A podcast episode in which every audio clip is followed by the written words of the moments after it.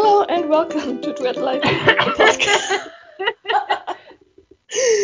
uh, podcast of two dinosaurs talking about uh, death, Romania, and also books. It's T-Rex and Raptor coming all the way from Germany and Australia to you to talk about today's book, um, A Discovery of Witches by Deborah Harkness, which is the first one in the All Souls trilogy.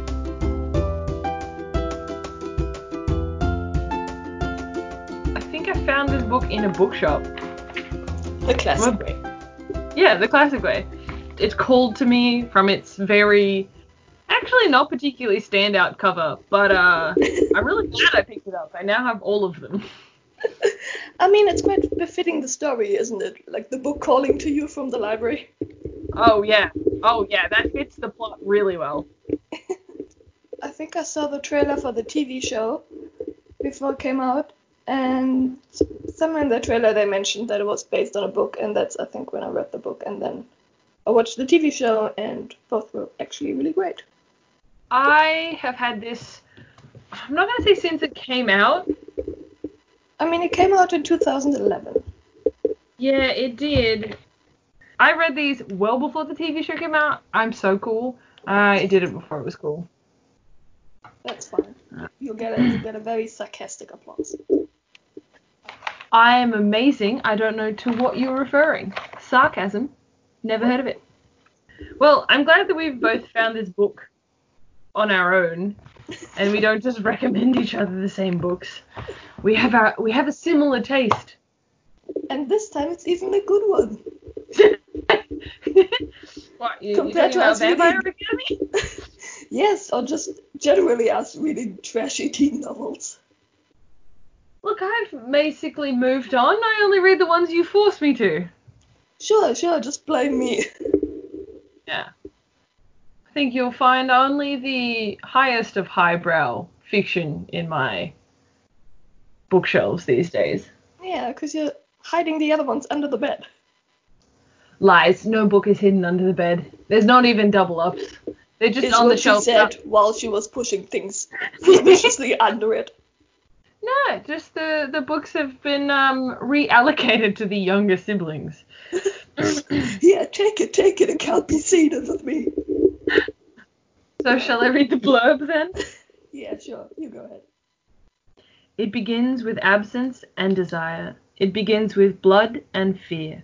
It begins with the discovery of witches. A world of witches, demons, vampires. A manuscript which holds the secrets to their past and the key to their future. Diana and Matthew, the forbidden love at the heart of it all. That is literally it for the blurb. Yeah. Also, it it sounds the blurb sounds less good than the actual story is. Like it, it's underselling. Well, the, the thing is too that it's like all these comparisons to Twilight, and I think that that hugely detracts from the rich tapestry of this story yeah. and the fact that she is a really good author. She's So- just a good writer. Uh, so we should probably write a new blurb for them and send it in. I don't know, just trying to get on that Twilight bandwagon. It's really Yeah. unfortunate. Maybe. I'm not gonna say I didn't read Twilight because I did read Twilight. I read Yeah. a lot of Twilight. Yeah, same, same here. I did, I did actually, when the the first fucking movie came out, I did watch that in cinemas. And yeah, me too. Afterwards, I read the books, which was cringy and painful, even back then. Uh, see, I think you jumped on the bandwagon too late. I read the books when I was in year nine, which was peak appropriate age, which is when you're slightly younger than the characters and you empathize so hard, like with all of that. And the writing style is written for year nine girls, and she nails it when that's your demographic. You go back and read it now, it's it, no, just don't do it. It's it's hard work. You feel uncomfortable. Painful. It's painful. Like he's a hundred, she he she's like sixteen. Yeah, Really? It isn't even legal, Really? for fuck's sake. There's that, but also like if you've been around for a hundred years, you're gonna have to work really hard to justify why the 16 year old is interesting to you. Not that that also isn't a problem in this book, where he's like thousands of years old and she's like 30, 33. She has a 33rd birthday, I think. Of the. Generally, these type of books go with the cop out of, "Ooh, you're an old soul," but technically, the guy should have a mindset co- in comparison of a 70-year-old grumpy man. Like, Yeah. Well, I guess it's it's less bad now because like when she's 32, she has this whole like life's worth of experience like talk about and back her up and she's a professor she's quite accomplished like she did a bunch of things before she like shacked up with a vampire anyway that criticism aside i very much enjoyed this book which i know i always enjoy books that's a lie there are some that i truly hate but this one was extra nice because I just finished reading Across the Universe and then I got to start reading this and it is miles apart. They're not in the same sphere. The these books, yeah, not comparable. Yeah, I don't know. How did you feel about it? um, I actually really liked it too. I mean, I, I did. Hold on, did I finish it before the first episode of the TV show came out? I'm not sure, but I've definitely had like the images of the actors in my head while reading it from the trailer alone. Mm. and already knowing a bit about it before actually getting into it. I don't know if I would have found it on my own otherwise necessarily, because I don't think it ever was really big over here. Um, still isn't, because I don't even know that the TV show actually was on any public TV channel.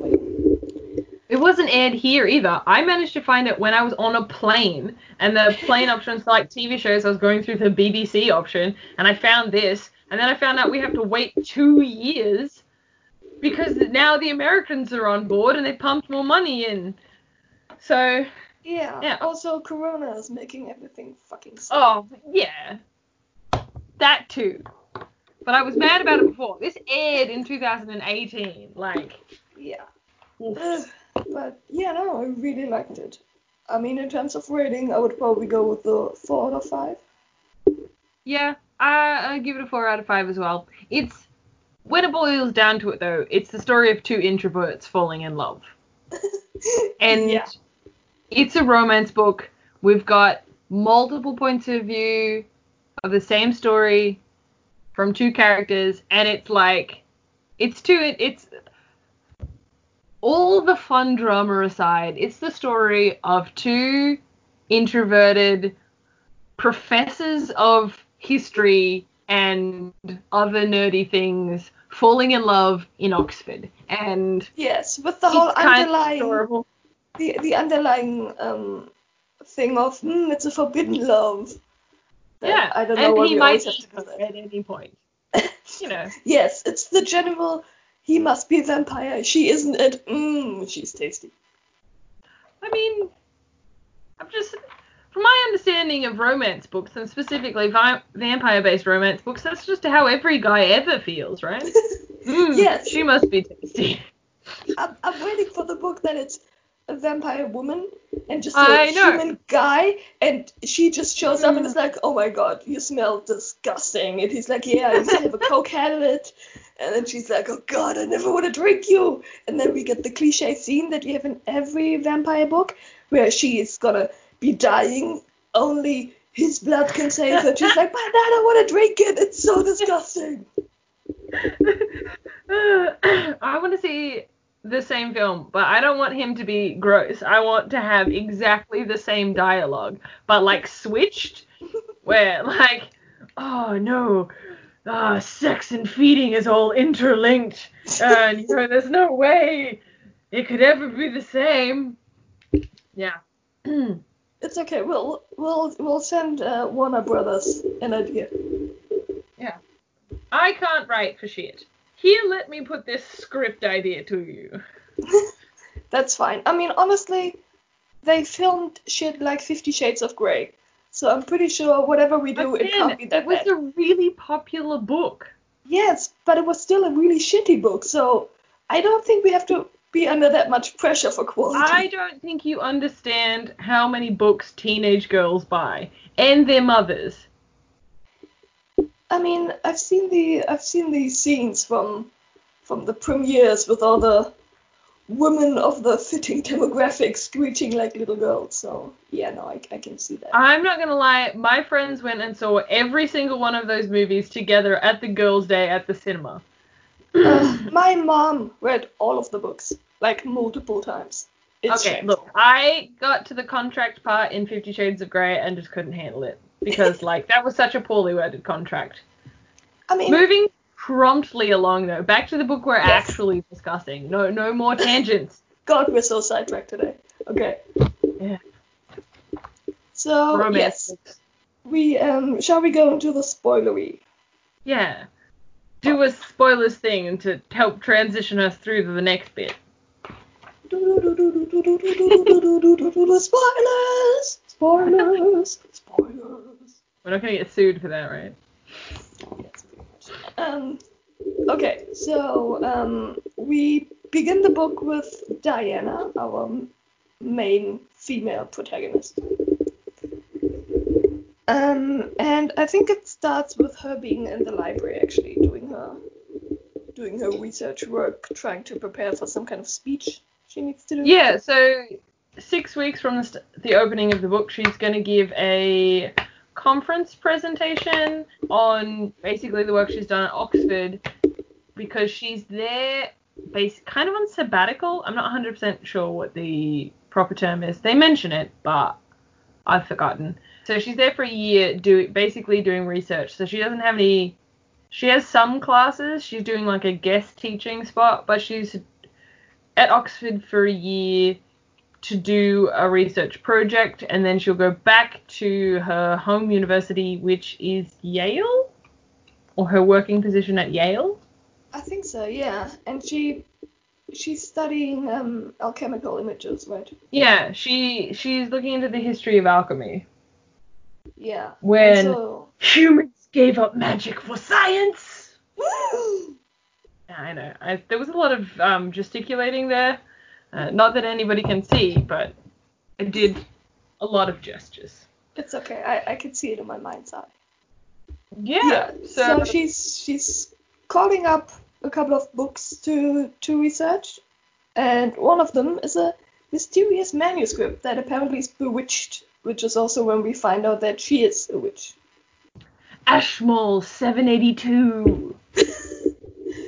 Super not exciting title, I thought when reading it, but okay. Uh, well, so that refers to the collector, right?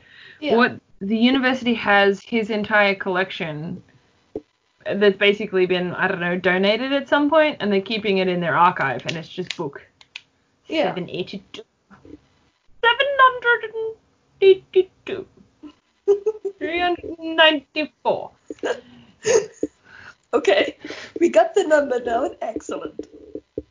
Well, I mean, Um, that, that's the page on werewolves in Harry Potter in the third one. But, um, I do know. oh, dude. All right. Um, yeah, so she gets the book, it's bewitched, and she, without really, I think, meaning to or knowing how she's doing it, she's like lifting the enchantment and opens the book. Yeah, well, I think predominantly the enchantment is that nobody can r- recall the book from the stacks. Yeah. Like, you just can't Yes. find it. it's officially um, been missing for I think like a hundred years or something. Yeah. So she gets the book, sits down to read it. It's all tingly. She's like, mm, this is magic. And we go, ooh, how does she know that it's magic? And then we get some side story about she does, she's a witch who doesn't use her magic because she doesn't like magic Because Um, tragic backstory. because tragic backstory. But I mean that and the fact that she doesn't seem to have control of it. She doesn't seem to be able to do magic in the classical sense, and by classical I mean the as per the book's own law sense of magic. She has some kind of abstract magic that she can't quite get a handle on, and it, that plus tragic backstory means that she just doesn't want that kind of lack of control. I think. Yeah. She. Although to Yeah. be fair, I think we find out later on in the book that she's that she's using like small bits of her magic without knowing it all the time. Yeah. The, So it's kind of like, oh no, I've worked for everything myself. I didn't use magic to get my way uh, up into the world. And then it's like, uh, mm, you might have a little bit like all the time.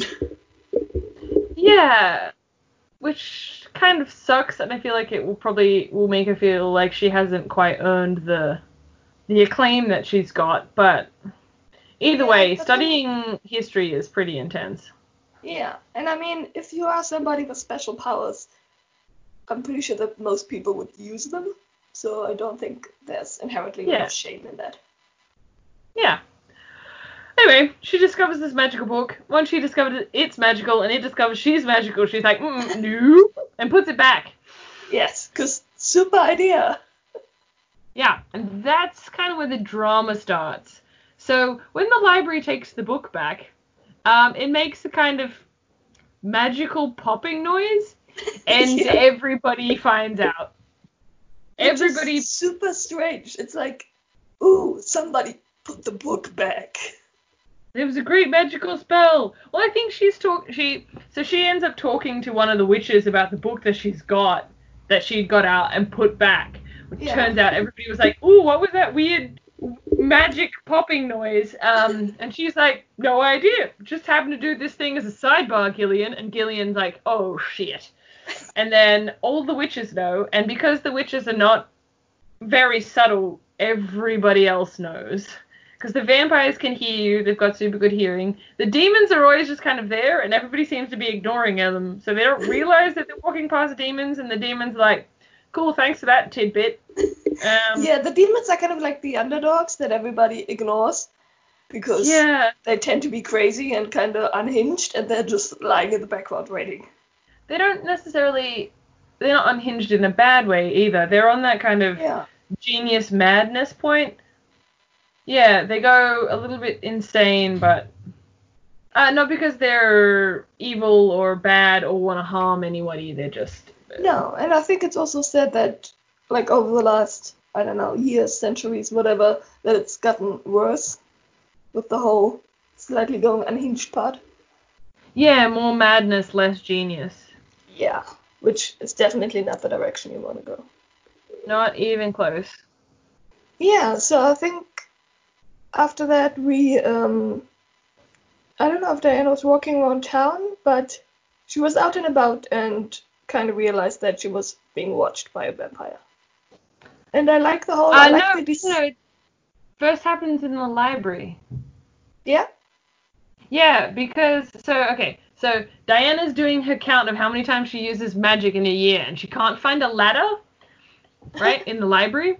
Yeah. And she's like, "There's nobody here, there's nobody watching me. I'm gonna just zhuzh it a little bit, and it's gonna fall off the shelf into my hands." And as soon as the book like hits her hands, we see we start to feel the vampire eyes on her back, and she's like, two cold dead spots are looking in my back. What the flock is I- going on? I do really like the description of, of what it feels like for witches when different creatures look at them. I think that was a really nice little tidbit. Yeah, so it, I can't remember what other witches look like. Demons look like demons when they're looking at you. It feels like they're kiss they're kisses. They're just kissing your skin. And when vampires look at you, it's like ice. Two little Yeah. icy dots.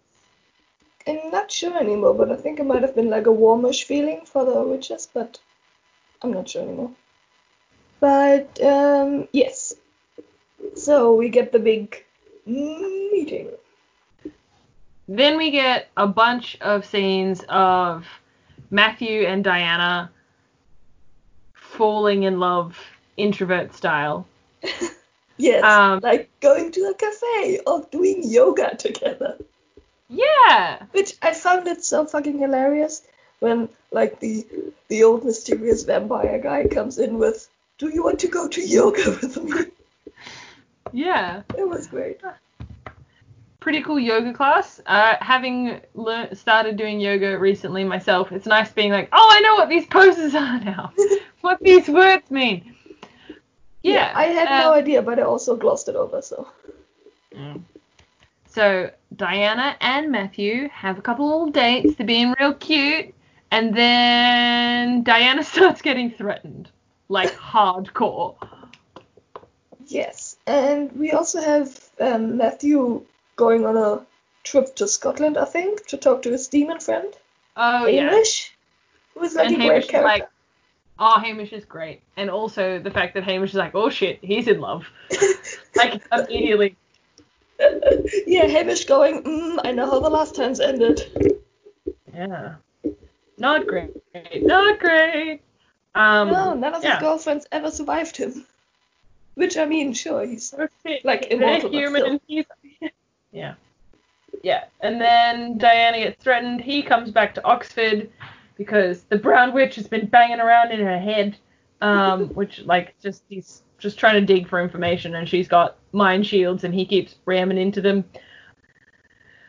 Then And I think then Matthew um, tells her that he's like in his lab. He's looking into into all three um, races or whatever of creatures and is trying to find out why they are. yeah seemingly he's trying to dying out. find and to some extent trying to find the mitochondrial eve but of each species so he's Yes. trying to find the shared common mother for either all the species or at least all the ones for the witch and all the ones for um vampires and all the ones for the demons Yeah. And that's also, um, I think, when he talks about that, he and also the witches think that Ashmole 782 probably has the answer to that question. Where did the creatures come from? And I can think you it's also- unmake the creature yeah, and I think it's also there that he makes the comment that the witches, or that a lot of the witches think that they created vampires. Yeah Because witches think they create everything, they're so great. Yeah, the witches are pretty up themselves. The vampires Yeah. are snooty, but the witches are pretty up themselves. Yeah, so I think part of the fear is also for the vampires that maybe the witches could be able to, like, yeah, undo them again. If that were true. Yeah. So she gets her blood taken at that point, and they're gonna run. She's like, "Cool, I believe in your cause." Hands over some blood.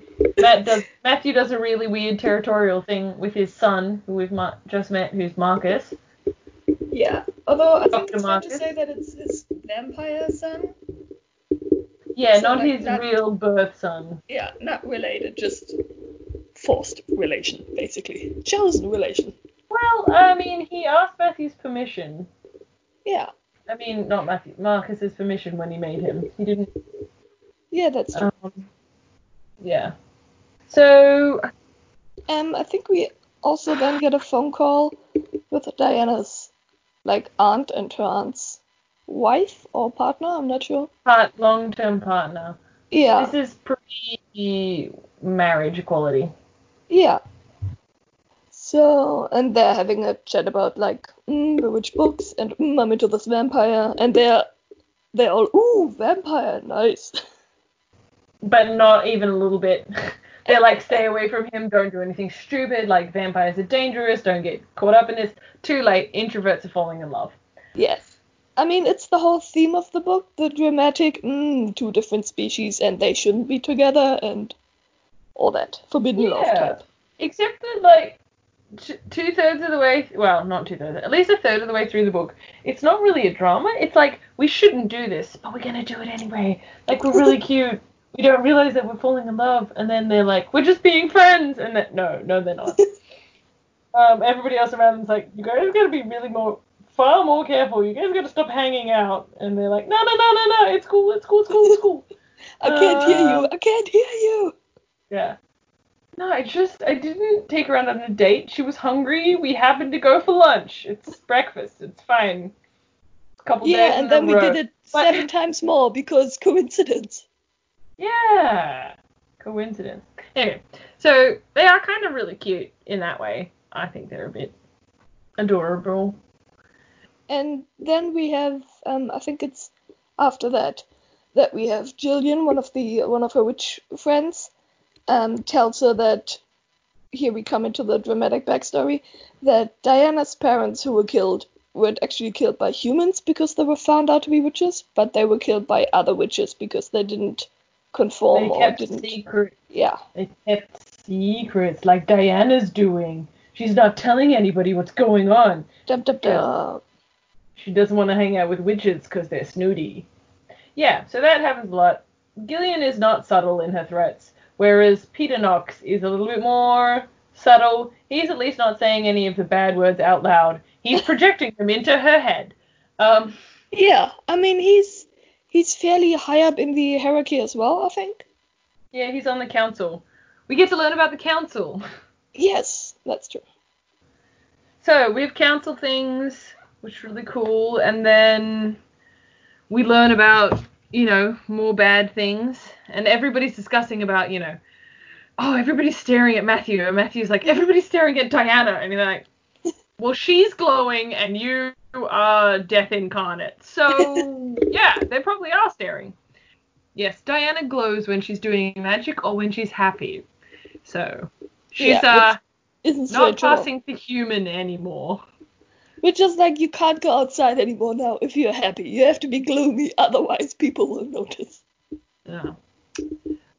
So the witches notice that she's getting real buddy buddy with Matthew. And I think that's when the two of them do like a small trip out to one of Matthew's old estates or whatever. And we get a Um, bit of backstory about Matthew, about like his sister and his mom and his dad. Yeah, because her, her portrait is in his house, isn't it? Yes. Yeah. So he lives in the lodge, the old lodge. the Um, old old lodge. Yeah. So we get a little bit of information about him, and he he just seems to have like very bachelor taste. He's like he's he's lots of lots of dark wood, lots of leather. That's his style, but also it's been collected over 1500 years, and so Yeah. you know. There's Edwardian pieces and Victorian pieces in a house that he built during Henry the Fifteenth, and yeah. Yeah, I mean I like I like the all the little historian pieces that they put in there. Yeah, well, so Deborah Harkness is a she's a history professor. Yeah, I mean it does show in the book, Yeah. I think. But it's um no, I really You like write it. what you I- know, though. What? You just you gotta write what you know. Yeah. And I do like that that joke about the fall of Carthage. Oh yeah. Did you see the fall of Carthage? Which one? Which one? yes, it's pretty good. Yeah, so we get a bit more backstory there and a bit more like them sharing their I don't know, tragic backstories basically, because his sister was killed and his dad was killed, and it's all very sad. I can't remember what is it that triggers her first magical outburst. I think the first one might have been in the library when Peter Knox kind of. No, she Um, has this she has a sparking issue at home, doesn't she? That might have well, that might have been when she gets the photos of her dead parents. Or was that the last one? Um, I'm not sure. I'm pretty sure she has a sparking issue first, and then she's she has one on her own, and then she goes to the library, and she has to like double check that she doesn't bring any flames into the into the library. Yeah. Um, I'm not sure on the on the order there, honestly. But essentially, her powers are, or her grasp on her powers is slipping. And Yeah. she's also showing like special kind of magic that nobody else can do or should be able to do. yeah, or like rumored to be long forgotten. Yeah. But she and- does. Okay, so she doesn't really start showing that though. Not post puberty. Like she was doing some weird shit post puberty. She hasn't done that for a while. There's some triggering incident. She gets all lightning fingers. Yeah, I mean, I I don't. I'm not a big fan of the the naming for some of the stuff, like the witch mm. wind. It just Yeah. it sounds stupid, honestly. I think that's more of a historical callback to what like were rumored to have happened in ye olde times. Yeah, but they still could have gone with a cooler title. Just saying. Yeah, but the guy is a 1500 year old vampire. He can use whatever old words he wants. Yes, he can, but the writer could have made a different decision. Then that wouldn't be true to the character. Uh, I don't know. She writes the fucking character. She can decide what's true. I am fine with it. You're lame. Um, So I think um I think somewhere in between the the happenings of a magical outburst we have like a cheesy romantic dinner at his place or her place. I think we have her place. She makes dinner. Yeah, she makes dinner for him. She has to go and contact the local zoo to find out what grey wolves eat because that will probably be the closest in food that she can give to him than that he can actually eat. Like Um, um, I can't remember what made her think that grey wolves is the thing to go. because that he wrote a bunch of papers on grey wolves. He Oh. his Oh, initial right. awards Yeah. for the university are all from his original papers on grey wolves before he started going into genotyping. Yeah, yeah, that's it. Yeah, so they have like a cute little dinner, and I think they make out. No, well, she kisses him on the cheek, and then uh, he kisses her on the mouth on the stairs. Yeah. Well, for them, two that's like a introverts lot. falling in love. Oh, it's adorable. Yes, it's a lot of affection for two introverts. Yeah. Oh, it's amazing. Anyway, he promptly follows that up with, "Well, I guess I'll have to make dinner for you tomorrow night," and he does. uh, he orders fancy food from a local restaurant, I think, and he takes her into the wine cellar, right, and makes her try Yeah. a bunch of different types of wine. Well, if you're a viticulturist, this book is for you.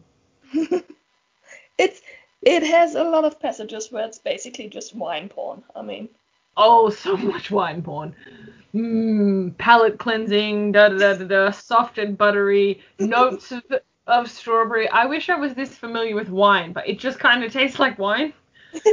yes. So if we would have written that book, it would have been like, mmm, wine. How about this one? Ooh, it's winey. Ooh. Wine. Well, one, I will probably never write because my English skills just aren't good enough.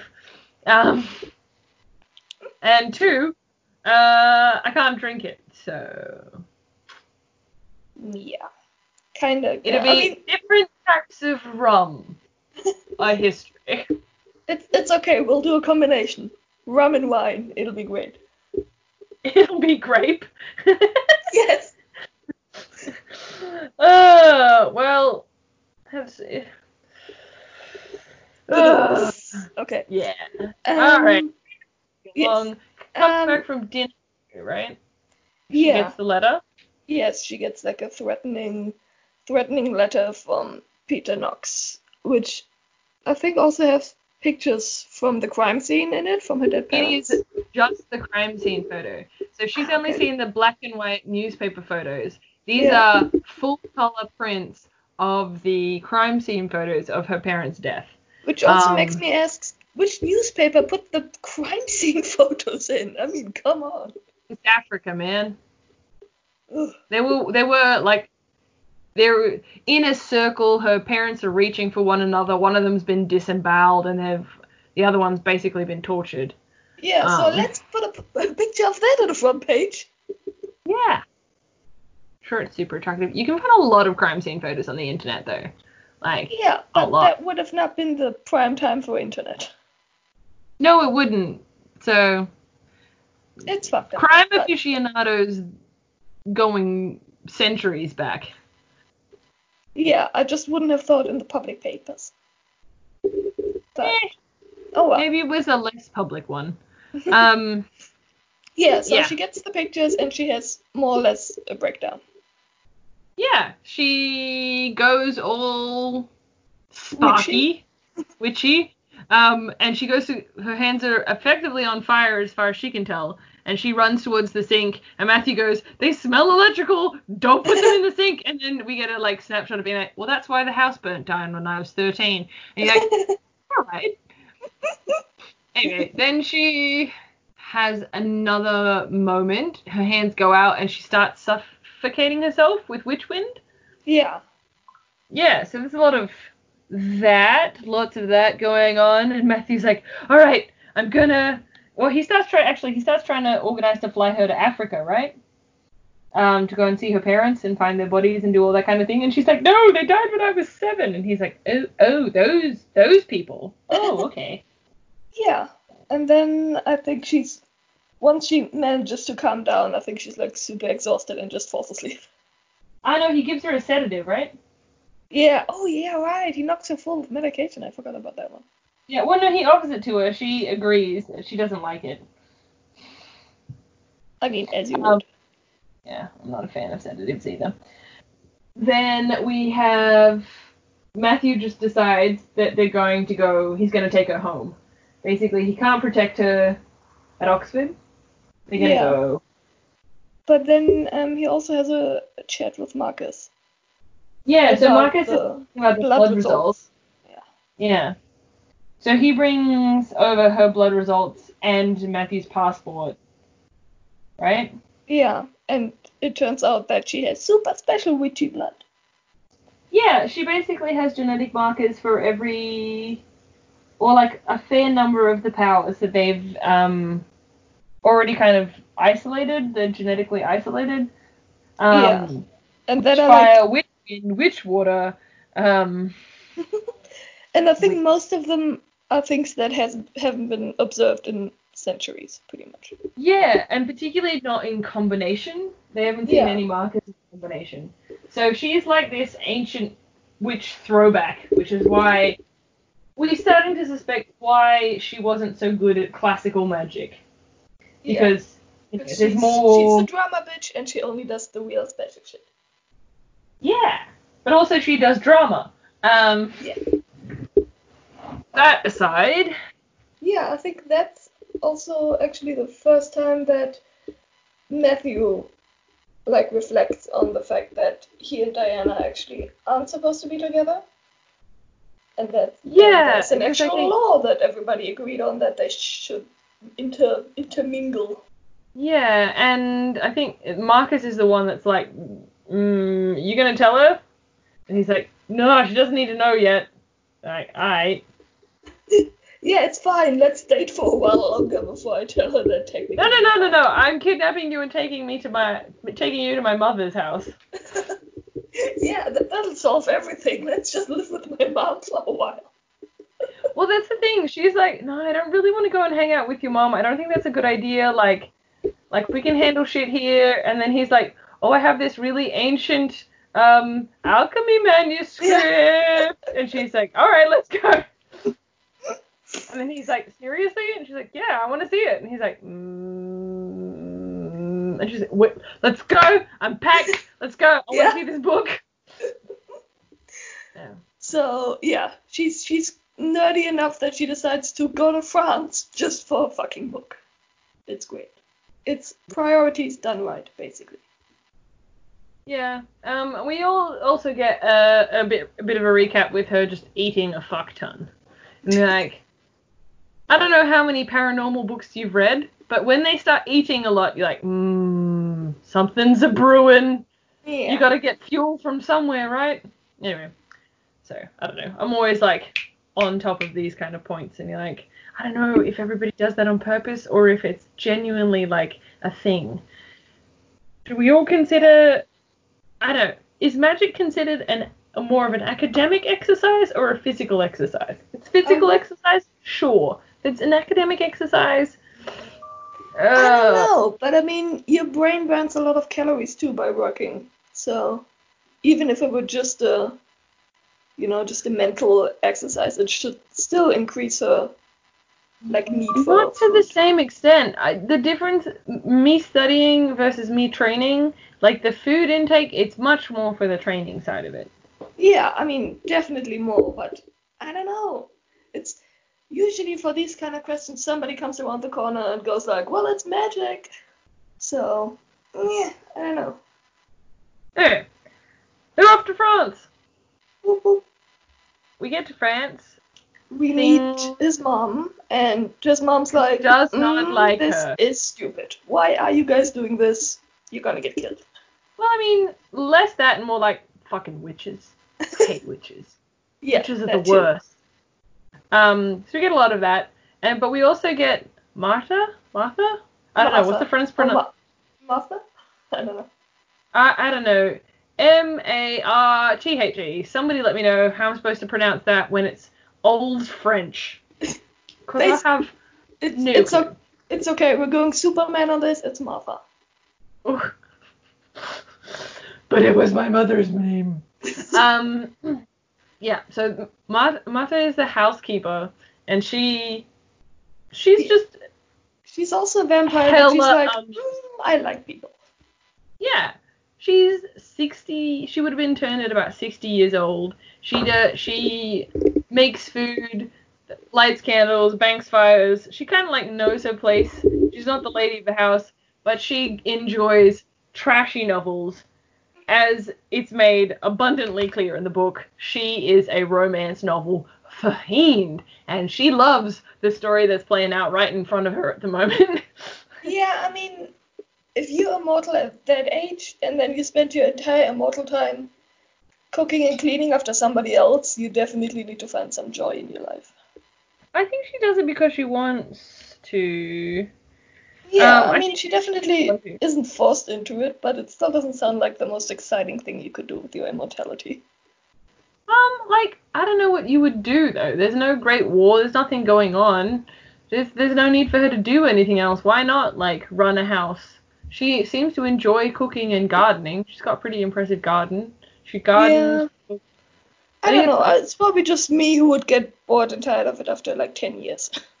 I just kind of imagine like if I was immortal, I'd need things to keep to keep doing, right? If like academics wasn't the way to go, which seems to be the case for quite a few of them, like you've got to go and hone your skills somewhere else. You've got to keep doing things, otherwise you just get bored, right? Yeah, I'd probably go more dr- dramatic though than that. Of course you would. yeah, it's it's fine. It's fine. You, you'll be the housekeeper for all eternity. And I'll just, I don't know, Uh, jump off cliffs somewhere in South America. I feel like Martha wouldn't be stopped from doing that. She'd do No. that, but you you got to come home eventually. Oh, maybe. Or you could go into space. Um, you can go into space now. Are you successfully managing going into space? Well, I could not. Well, no, actually, I couldn't. I'm like way past the age. I would have had to already prep from an early age on.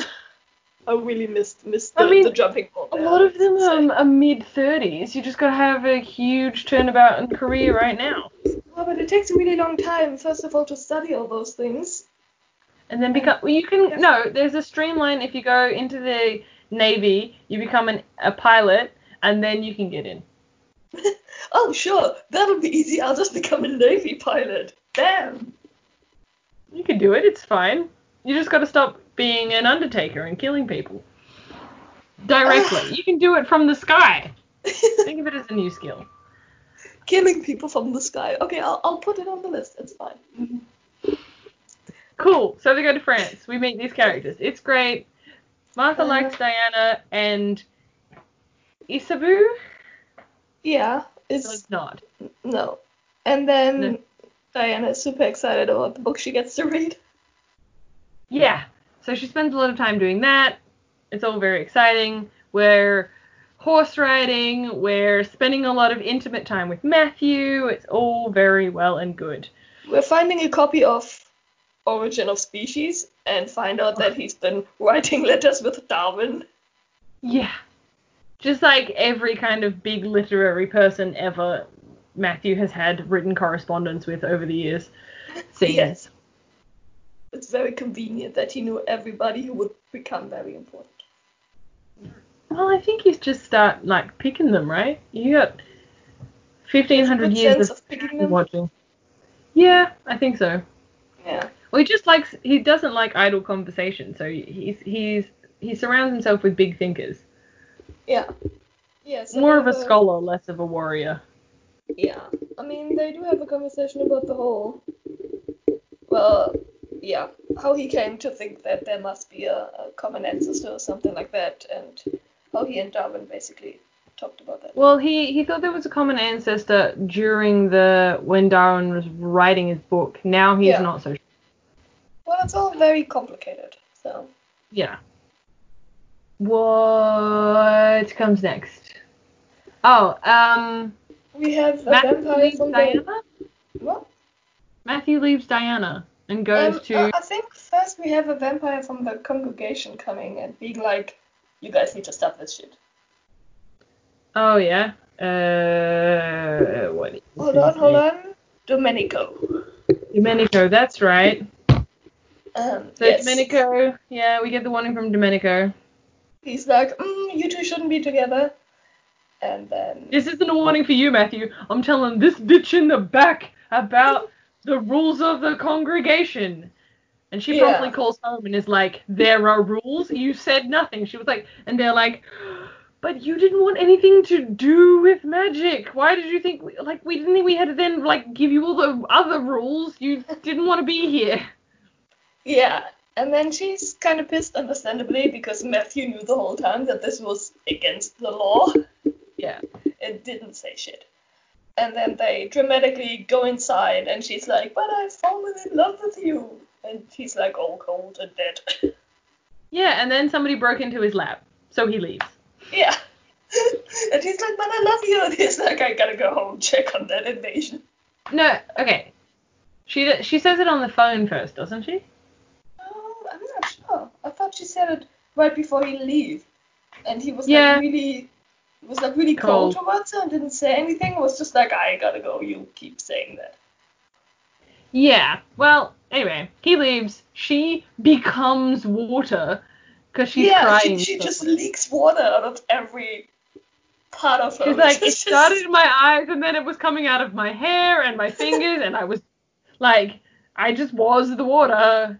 She's just super dramatic with crying, like really stage dramatic. It's fine because Isabel and Martha have got this shit covered. They're like, put her in the bath, get her warm, capture all of her water, start singing to her until she becomes normal again. Like all the comforting things you do for a little child, really. Although I'm, I'm not sure if it was word for word like that, but I remember being like said that Jezebel sings like hauntingly for her. Um, she sings she sings the same song she sang to Matthew during his like rages when he was a newborn vampire. Uh, I think she also tells her then, like how Matthew became a vampire and that he had a wife and a kid before and they died and all that Yeah. said. Yeah, and we start getting a lot of flashes from her foresight, but also like past sight. I don't know what that is described as. And she gets like mixed messages from flashes of his past and Ysabeau's past and people that are around. Yeah. And um, then we also have Isabel take take her hunting with her. So she watches Yeah. as she hunts. I think Isabel's idea was to like scare her off of vampires a bit more. And Diana is like, oh, this is good. I have to get used to this because I like Matthew. Yeah, she's super on board with it, but she's not kind of okay with them killing the deer. But Uh, there was a weird there was a weird flashback to to Twilight for me. Like, mm, yeah, we can't kill the deer. It all needs to look like innocence. yeah. But mm, yeah, oh well. She she'll survive the hunting trip and it's fine. Cool. And then we get she calls Matthew, right? Yeah. Oh, she pokes around in his study, uh, finds out more about his children, touches things, and gets that post sight thing. Um, finds out about all of his Knights Templar. Yeah. So Matthew Yeah. runs the Knights Templar. That's kind of a big deal in this book, but Yeah, more so like in the, the- in the later books. Yeah, it's like the, the Lazarus something. Yeah, the Knights of the La- Knights of Lazarus. Yeah.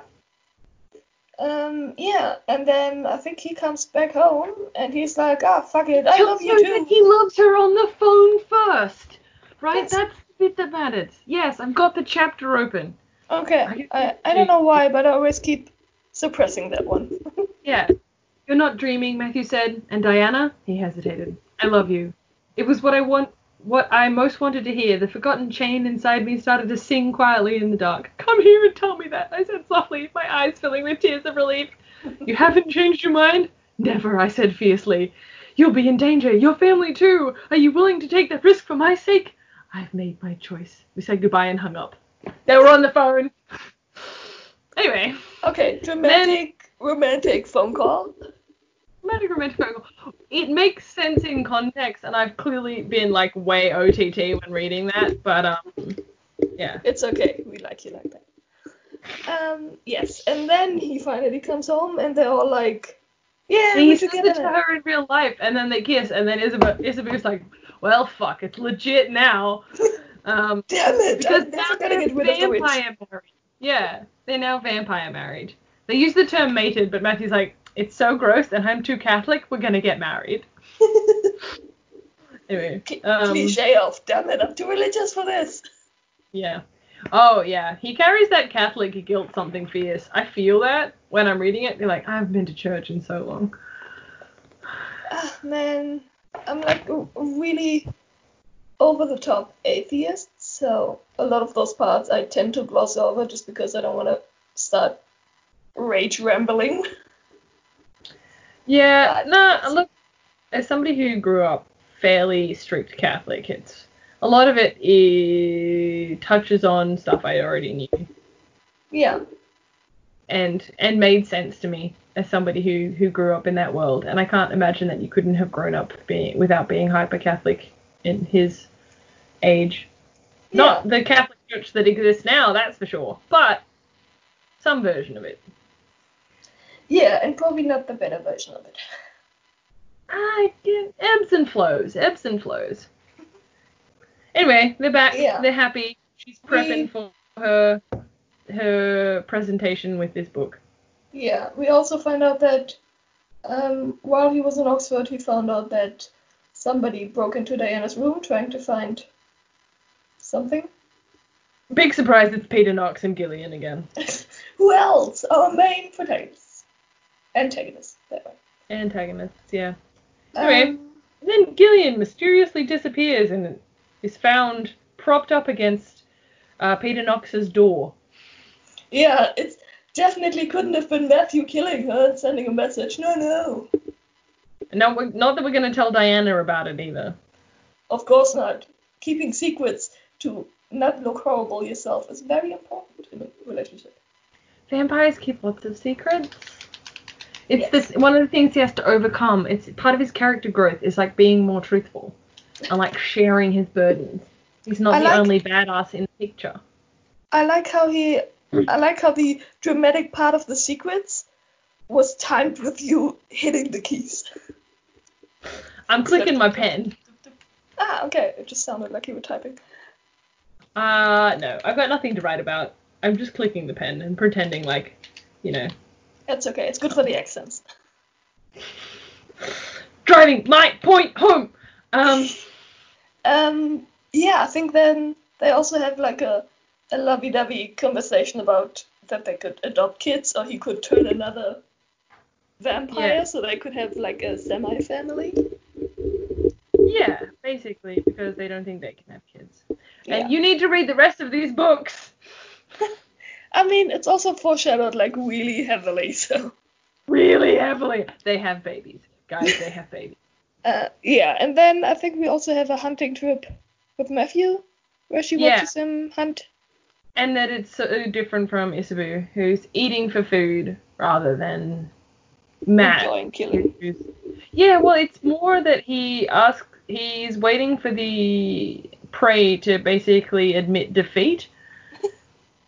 So he, he like chases them and waits for them to accept that they're going to die, and then he'll eat them.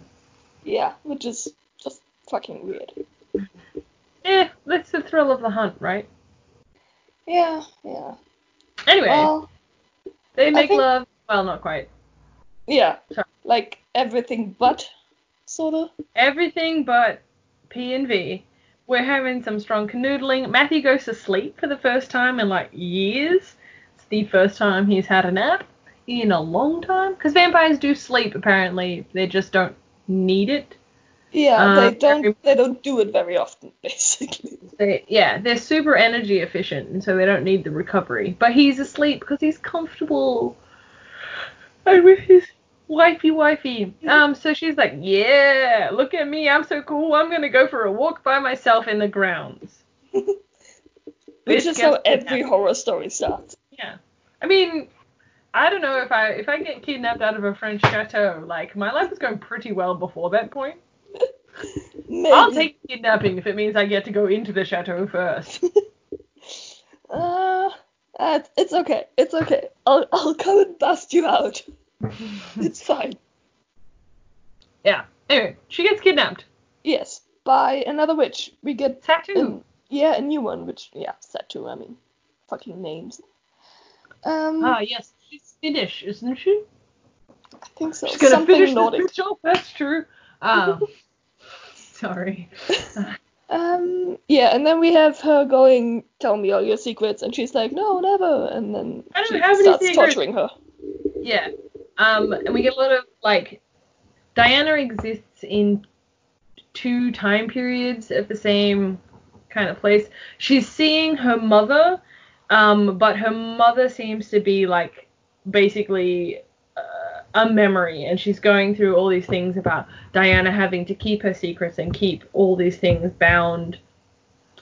Like she she's got to keep everything under wraps. She can't let anybody know her secrets or her mom's secrets and realize that all the tales that her parents told her, all her fairy tales or her bedtime stories were them trying to teach her and like impress upon her the knowledge that she needs for like situations like this.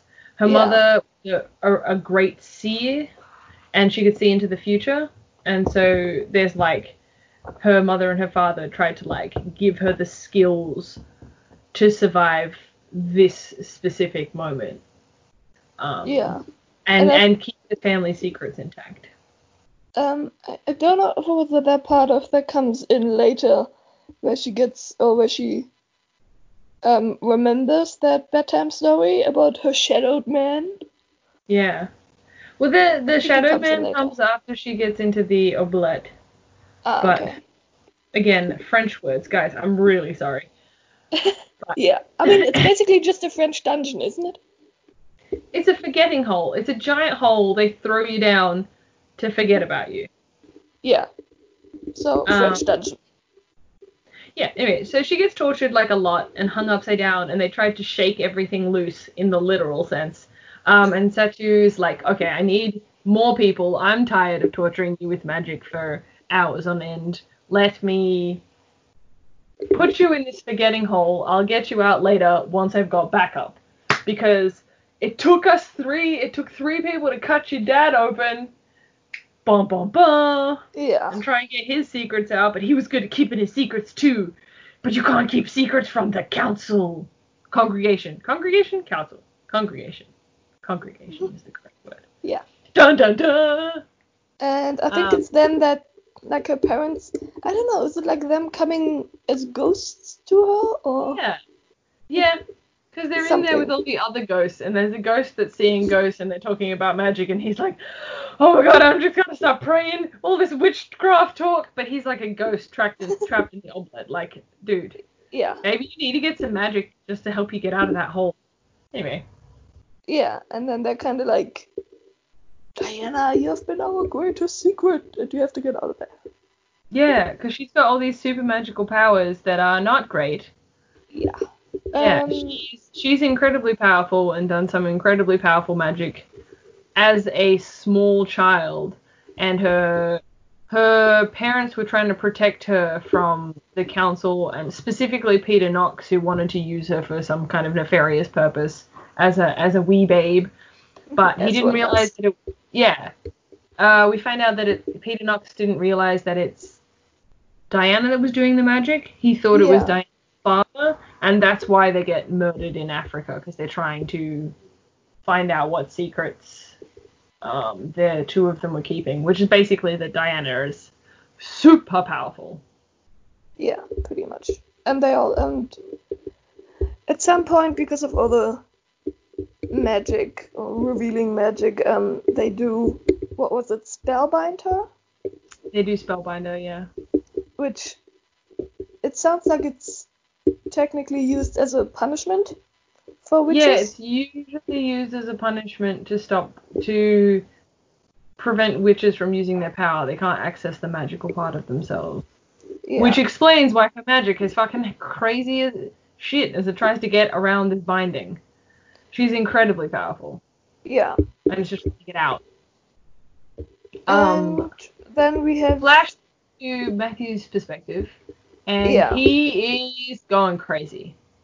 So, but they call in reinforcements, which Yeah. is his Matthew's brother, brother, Baldwin.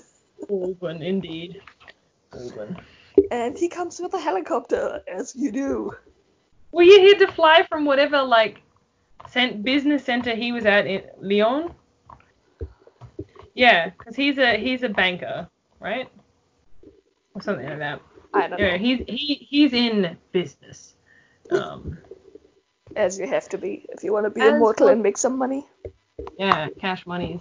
Um, and then they Baldwin is an excellent tracker. Um, no, he's an excellent strategist, right? Where Matthew is like Yeah. going crazy because he's like, they took her in the air. I can't smell her. Um, Baldwin's like, okay. So if they can fly, where are they headed? Like, what direction's the wind going? Where are the locations around here? Where like Yeah. He's like, stop and think. Don't be an idiot. And ev- and Matthew's going like crazy, and he's like, I promise, thinking is easier. Raging is like gonna be worse. So based on a lot of thinking, because Matthew built all of the castles in the local area, like Matthew, you did all of the castles around here. They where were they gonna put a witch that can't fly? And he's like, the forgetting place. Um, in there. They go off to the oubliette, and she's there. Big surprise but they can't get her out of the hole. It's 60 meters down and it's too far to jump. So the vampire could get in and throw her out, but then couldn't get themselves out, whoever they were. And they're running Yeah, out of like time. very it's very plot convenient. It is. So Diana has to throw off the ribbon and fly. She's uh, still kind of delirious at this point, Yeah.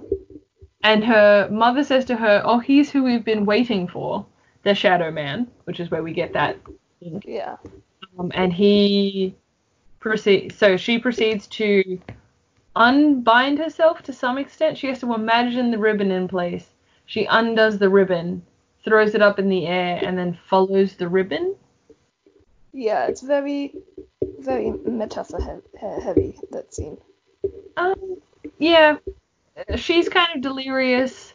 We've got a lot of ghosts going around because now she can see dead people. Um, and Matt's like, I don't know what's going on. Uh, sweep you up, stick you in this helicopter, and off we go. Anyway. Yeah. So great rescue, there we are. Hmm, I think that the, yeah, the family Sorry? and then everybody's like, we're not safe in France. Yeah, I mean they they tried to take care of her wounds at the back at the chateau and I think they actually like burned the the symbol of the Knights of Lazarus into her back, Yeah, they've carved his sim- symbol into her back. which is just really Rude. odd. Like we'll brand you as his. Yeah, and I also, but it's not just his, right? They're saying that they know that he also owns the Knights of Lazarus. Yeah. So, more plot later to come. But the whole point of the Knights of Lazarus is that they, the intention of them is that they are help for the helpless. Yeah, it's the Um, whole Robin Hood scheme. Yeah, basically. And Matthew's the head of the order. Baldwin is second in command, third in command. Something like that. Baldwin is in charge of the family, but not in charge of The Knights. Yeah. the And his dad made him promise that Baldwin would never be in charge of the knights because Baldwin would use it as a military might and not as a help for the helpless. So I think that's when they're like, well, this Like- all is going too well. Maybe we should go to your family now. Yeah, so they go to hide out amongst the witches. Yeah, so they're going to her aunt's. Yeah, I think Hmm. they're somewhere in the state of New York. Not New York, Connecticut, isn't it? Uh, No, you're right, New York. New York State. yeah, I can't remember the city, but uh, yeah. So they get there, and I do like that scene about the house. The house is great. The house of her aunt is not just haunted by ghosts, but it's also a magical house. Yeah. And I do got- like the scene of them arriving and him just going, "Your house is magical." And she's like, "Of course we're witches. Like, of course the house is magical and haunted. What did you think?" yeah. But the house loves him. The house loves everybody who comes forward. Yeah, it's it's a very very personality heavy house. It's great. I like the house. Yeah, Char- House is a good character, almost as good as Tabitha. it's, It's um, who's the cat, the family cat. which yeah, definitely. Also like the whole part of just the house like doing random shit. Like, oh yeah, there was that room that disappeared for a couple of weeks. But then it came back, it's fine. And I think they also then at some point find out that the the type of spells that her parents put on her is also so that nobody can force the magic out of her, Okay, so which makes things um, complicated. in the process of Diana's aunt's partner Em healing her, and he, she and Sarah, which is her aunt, healing her, they Yeah. go through what happened to her, and Sarah uh, and Em are talking about the fact that she's been spellbind and what being spell spellbind actually means. And so Matthew is discussing with them all the times he's seen Diana use magic, and they kind of figure out that the spellbinding can be overcome when Diana needs her magic, but not when she wants her magic. So if Yeah. she is in want It's- of it, does not work. Yeah, it's, but it it's helps. need driven. Yeah. So if she needs to fly, like fly away from something, she can fly. Yeah. And then at some stage we have the house just popping out some some papers from her parents. Yeah, so she the the house gives her a letter. Um, so I have the letter here. It begins with absence and desire. It begins with blood and fear. It begins with the discovery of witches, and then they give them one of the three missing pages from the Ashmole. Yeah. So which we, we forgot to mention earlier. The book from the library in the opening is missing three or more pages that have been cut out of the book. Yes. And um, there's also I think a letter from her uh, mother in there that kind of explains about her magic and about the shadow Yeah, well- Yeah, and that it wasn't her fault, and that they couldn't think of a better way to help her than to give her panic attacks to stop her doing something stupid. yeah, because that's how we solve everything. Yeah. Well, to stop her being too brave, right? Yeah, um, I mean, it's the the general thing of we did this for your own good, but now we kind of have to undo it for everybody's best interest. Yeah, and for some reason they also mentioned that she was like she was born with the amniotic sac unbroken. Yeah, she was still in the amniotic sac when she was born, which means that, which, according to folklore, means she'll be a great seer. So the idea that she'll be able to see the future. Yeah, which besides all the other fucking crazy magic she has, seems like not that noteworthy, but okay. I mean, at this Yeah. point, we kind of expect her to be able to do all the fucking fancy magic.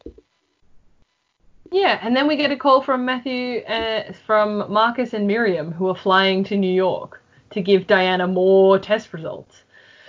Yeah, because you can't mail that shit or anything. No, I think it's more important than that. So when they when we get Miriam and Marcus and the house sorry the house puts in a room at this point right when they dis- when Miriam and Marcus are coming Yeah, because no son of uh, no son of mine will be staying in a hotel. I believe that's the quote. Um, and then she goes, "Don't tell Marcus that. That I don't know if he'll be ready for a stepmom." Matthew is so uh, Marcus is so ready for a stepmom, he immediately calls her mom. Um, it's adorable. it is adorable. He's like 27 years old though, and a doctor in and of his own right, but that's fine. I mean, is he though? In a No, he's like 200 years old. yeah, like he he's an old fucking man who man who goes like, oh, stepmom. Yeah. Anyway, so they've tested the other samples that they took from Diana, her hair and her cheek swab, and find out she's actually that thing where she eat her, ate her twin in the womb. So she's two people. Yeah. So she's Um, like magic times two, bitches. Yeah, so she gets all the extra powers, including time walking. Yeah, I think we Foreshadowing. also yeah, I think it's also in one of the one of the the pages that that they find from the Ashmole. Yeah, so the page in the something- Ashmole is the is the chemical child. So the yeah, and it has like his her father wrote onto the page, and that's how they're like, oh fuck, he could time walk. father wrote in the opening page of Ashmole that is currently in the library. The Yeah. page that they have doesn't have any writing on it, and she's very adamant that nobody damages the page because she's a loves books. Um, anyway, but the chemical child and its significance, plus Diana already being her and her twin, which you know Diana's twin is Apollo, which is the moon god. Mm, is Diana that already Huntress- revealed in this book though? Yeah, yeah, yeah, it is. Um, so and then in the pictures we get the silver is often in alchemy depicted as being a lady of the moon and gold being a man of the sun. And we get an illustration here with rather than the man just being bright gold colors and the sun, he's also repic- depicted as being like the shadows in the sunlight as well. He's a lot darker. There's a lot of black going through it, and then we're like, oh, Shadow Man. It looks a lot like. Matthew. Anyway, so Miriam's like, you're drinking tea that Martha gave you that has all these like contraceptive herbs in it. So she knows, and and you're two people, and this Biology. Ashmole page is about having a baby. This could be the next step of evolution because vampires can't make new vampires and witches are dying out and you're this super witch and Matthew's this super old guy. Like, this would be your opportunity. and he's the super old guy, but the swimmers are still super fit. Well, no, because the newer generations of vampires are struggling with ones that make babies. So- Yeah. I mean, Matthew, though, I don't know if he would be able to, to turn new ones, would he? Or does it only Yeah, affect the new ones? he thinks he can still. It mostly affects the new ones, but he still thinks he could turn. He's just got no interest in creating any more family. I got enough of that shit. Yeah, from the vampire line, basically. But then Matthew and Diana have a discussion. He'd be like, "Well, if you wanted a baby, uh, we can have a baby." And she was like, "If I was having anybody's baby, it would be yours." um. Yes. Well, And- anyway, I think it's also. I think she also goes like, "You kind of expected this, didn't didn't you? Like that's the reason why we haven't done it." And he's like, mm, "Maybe." no, no. I didn't know anything. I don't know what you're talking about. Uh, I don't know if he really expect like part of him is expecting it, but part of him is like so into the denial hardcore. Yeah, yeah, yeah. I think we also get the the info from her aunts then that um she did some time walking when she was a toddler. Yeah, she's been time walking since she was three. So we've got cool fact that she went back in time on her third birthday to get more cake. or a couple days after her third birthday to her third birthday to get more cake. Which Um, is what everybody would do, honestly. Use time walking for cake, obviously. Cake based time walking. That's it. Um. Oh, and then we get attacked by Juliet. Um, yes, we do, which is one of Matthew's ex that has been turned by the congregation into spy assassin. Gerbert specifically. Yes. who used to be that Pope Gerbert the Terrible, or whatever his actual title is. But um, he used to keep a witch in thrall. Anyway, Juliet attacks Matthew and Diana, and he's like trying to get Matthew and Diana like make out and be like, "What does she have that I don't?" Um, yeah, it's it's she's like hella clinical petty. about it. Yeah, and then Juliet goes, "Well, fine, fine, Matthew. No one can have you," and rips out his heart or his neck, Yes. throat. I mean she like mortally wounds him basically. Pretty sure she tears out his heart or something. Doesn't she punch her hand through his chest? Maybe. Anyway, there, there's point- some there's some tearing happening. Yeah, lots of tearing. At that point, Diana's like, ah, bring down that fire and rain. Um, so yeah, shoots Juliet with a fiery arrow. Juliet starts running away. Diana shoots fiery arrow too. Gets her. Every there's lots of fire. Diana, uh, Juliet is dead. But I think the important thing to consider in this scene is that Diana hesitates, and Matthew actually dies because of Diana's hesitation to actually kill Yeah. Juliet. She's never killed anyone before, and takes on this huge blame about like him dying, and then she offers herself to the goddess. We're talking like Wiccan goddess at this point. Um, yeah, I I really wasn't a, a big fan of that whole scene. I have to say. Um, the whole like the goddess appears and then she offers her anything that she wants if she saves Matthew and all that. Like I do get that point. I just I really didn't like that all of the sudden we're now oh yeah witches have gods apparently and they're real and But- here is one. I yeah no I thought that was I- done poorly. I disagree because like a big part of wish lore is that they do have their own set of goddesses. Um, but it's, not really established in the books. No, but it, it, it there's enough around in the mythos that I think you can use it. My only problem is that like we've gone from being like somebody's twisting the lines of fate to bring this all together to being like, nah, bitch, I'm right here, I'm twisting these lines. Yeah. That we went from like this abstract concept of like fate and you know evolution will out to being like, no, no, no, I'm doing this on purpose. Um, Yeah. Yeah, I mean, I don't, I don't know. The whole introduction of the goddess was just, I didn't care for that part, but Yeah. Anyway, um, so yeah, the she she saves Matthew, and Yeah. Having traded her soul to the goddess so that Matthew doesn't die, she then feeds him her blood, and he basically tears out her neck, doesn't he? In the end? yeah, he's, he's overdoing it a slight bit. Yeah, he goes, she gives him, offer him, she offers him her arm, and he drinks from her arm until he's strong enough to be like, arm, give me some of that neck. Yeah, so she almost drains her, which, as you do.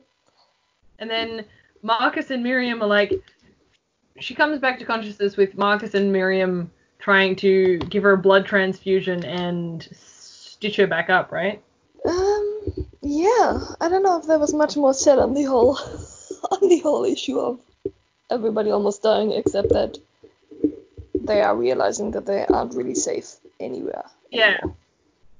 Um, and I think it's at that point that they decide that they want to go back into the past. They're gonna go. Um, I don't think quite yet. I think before that the the two demons are coming over, like Sophie and Nathaniel. No, uh, I think it's a little bit. It has to be before that because Sophie gives her that piece, and that that sets what time they go back to. So they're like, we should go back into the past and find a decent witch who can teach her how to use your Hmm. magic. Yeah. And then yeah. So yeah, basically, they want to hide in time from all the others. And we have the the demon married couple coming by because apparently Sophie, um, yeah, she has that figure that she needs. dreams. Yeah, but I think that that chess figure for for Diana has been in her family for how long? generations and generations. It's been forgotten how long. Yeah. But it's Matthews. Da, Big da, da. surprise. Yeah, and yeah, I think he also remembers the exact night when he had that chess game and he lost the figure. Yeah. So As we end up Sophie and Nathaniel Yeah.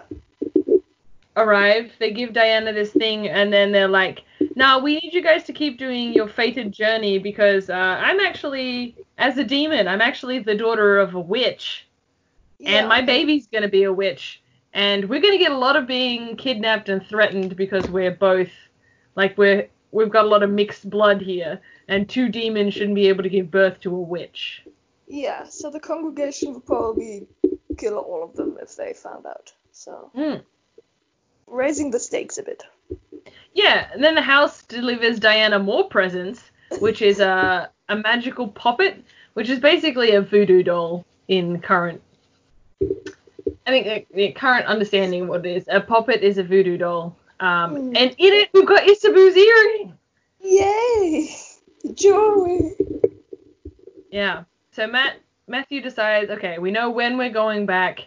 Uh, then the witches are all like, oh, you should go on Halloween. It's when the two worlds are most connected, the spirit world and this world. And I'm sure time hopping will be easier because of that. Just Yeah. take it as writ. You can't like argue with this nonsense. Um, so they're gonna go, and Matt Matthew needs shit done. Um, he gets Hamish on board. So Hamish arrives, and now we have three demons, three vampires, and three witches making their own covenant. Yeah. And we have, I think Matthew does all the, like, um, I think he names um, Marcus as his, like, heir sort of thing. Yeah. Yeah, so Marcus is going to inherit the knights. Nathaniel's now a knight. Hamish was a knight, but supposedly was not going to get called up to do anything, and he's like, "What are you doing, man, mate, mate?" God, I gotta work now. Mm. So he also gives Hamish power of attorney over Matthew and Diana's estates. I really like the part where Matthew gives gives Diana um um just I gave you a bunch of immunizations for all the fucking Yeah. diseases that were back around. Yeah. Lots of plague stuff. yeah. She's getting all the shots. And we have Diana practicing her time walking because she has to carry Matthew and has to go fairly far back, so she has to practice Yeah, so we get a lot of practice moments between Diana and Matthew where they go back in time and have a date and and then leave again. practice montage. Practice montage. Practice cute date montage. Yes. And I think then it's already Halloween time. Yeah. So they, they only had a week to do all these things, and we finally come around to the day. Matthew gets a package from his mother, which contains the original play by Christopher Lau, which is Doctor. Yeah. Christopher Marlowe, yeah. The Dr. Marlowe. Faustus. Yeah, I have no idea what that is. I feel like I probably should. Have you read it? I don't think I've read it, but I'm pretty sure I saw the like the recorded play on television when I was little. Oh, okay. Yeah, I have no idea what it's about. It's probably important, and you'd get a lot more out of this story if you knew like more of the references, but I don't. So I think it's good enough that we that we get that tidbit. Not to mention that he actually finally tells she finally uh, he finally tells her when they're actually what time they're actually going to because she still had no idea that they're going to 1590 yeah, which like is a thing to know I just kicked the table. Oh my god, it hurts so much. ah. Yeah. anyway, keep going. okay, so we got a raptor crying, but that's okay. We then have um Oh, yeah, we, we then get- have Wedding ring? Are you talking wedding ring? No, actually I wasn't, but Okay, in Sure. the package of stuff that Matthew gets from his mum is the play. Is also clothes that he wore at the time, and also a shift that he that Martha made for Diana to wear so that she doesn't rock up nude. Because if they showed up in modern clothes, they're kind of screwed. yeah, witches, burn them. Yeah. Basically. Yeah, anyway, so the ring, and then Matthew's like, here's a very pretty ring for you, my wife. Yeah, then they get changed, get prepped. They have a cutesy little handing out um, sweets to the. We get To to, the see Matthew as Matthew is a father to small children. He's great with kids. Yes, because he can give trick or treaters sweets without killing them. Oh, what Yeah. such a model father. Oh no, and he has that cute moment with the butterfly and the witch, Yeah. or the fairy and the witch. Yeah. And then he runs away from all the teenagers. He doesn't like the teenagers. Well, you're gonna have a lot of fun with your own then. Mhm. Yeah, and then they pretty much just go and step into time. Yeah. So they close up the house, right? Yeah. Because everybody is leaving. Um, everybody leaves the bishop house. Well, assemble an army of Lazarus yeah. and just get ready for the oncoming war, basically. Yeah. Um, and then Sarah comes back. She gets a note from the house that the house has been hiding that Diana and Matthew made it. And then she puts the note in the fire and then burns it.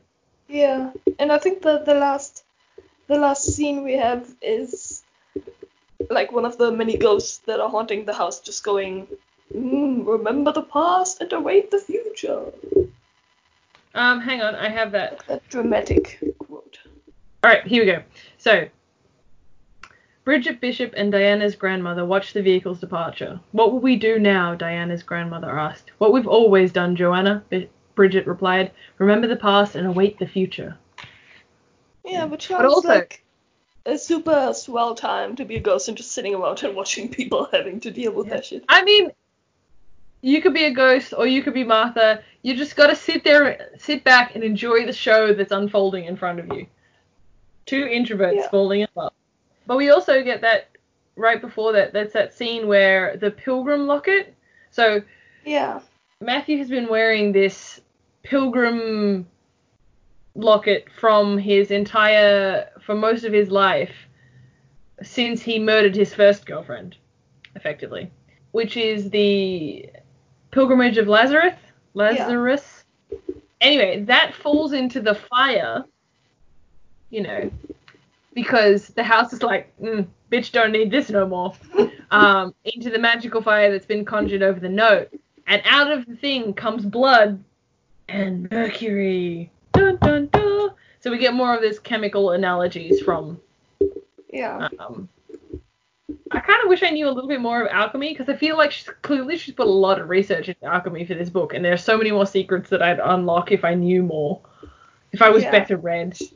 I mean, to be fair, I don't know if you can write a fantasy drama romance book series and go super deep into alchemical knowledge. Like, either you have to dumb it down for us a little bit or just give more reference and knowledge. Like, either way, you Yeah. cannot expect us all to know about alchemy.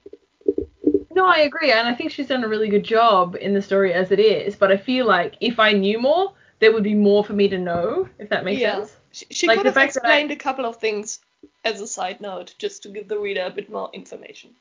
Well, what do you think you missed? Because like I only did high school chemistry, so. I mean, same thing here. I, I don't know that much about alchemy, and definitely nothing like actually historically relevant.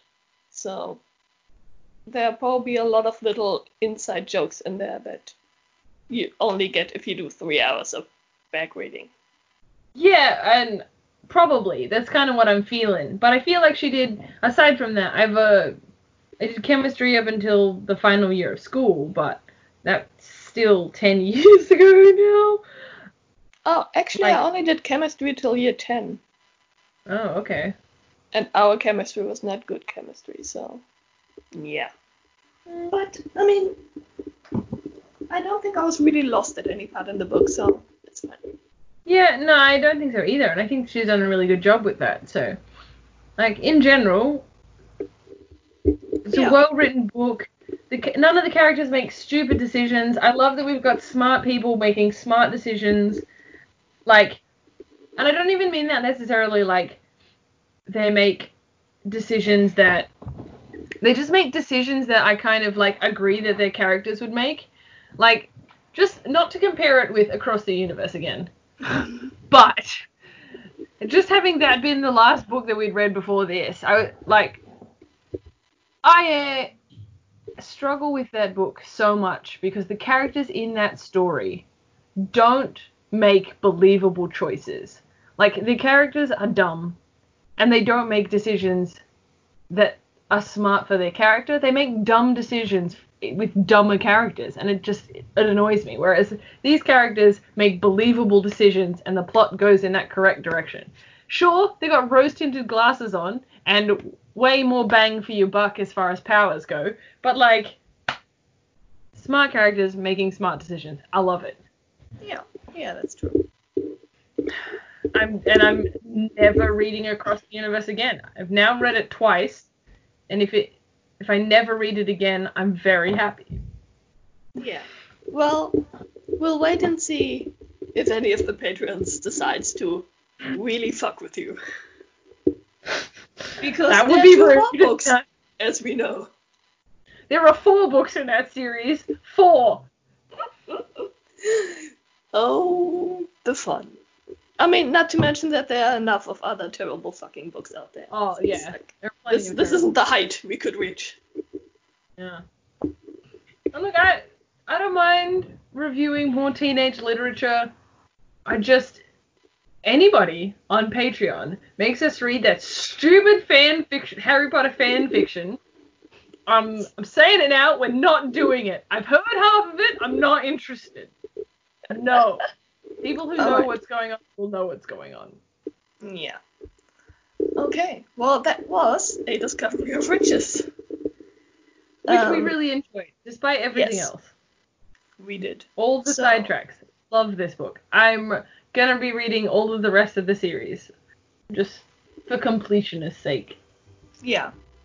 Well, thank you everybody for tuning in and listening to this week's episode.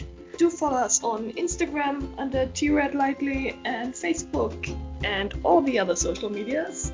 And catch the next episode on YouTube or SoundCloud or all your other streaming services. Now, wherever you're currently reading it, Yeah. listening to it, So we'll see you next week. when we're covering Vampire Academy. Ooh, that'll be some interesting stuff. Oh yeah, more teenage vampire romance. Because that's apparently the shit we're on at the moment. yeah, we don't have a type at all. Dum da da da da. All right, let's end this shit.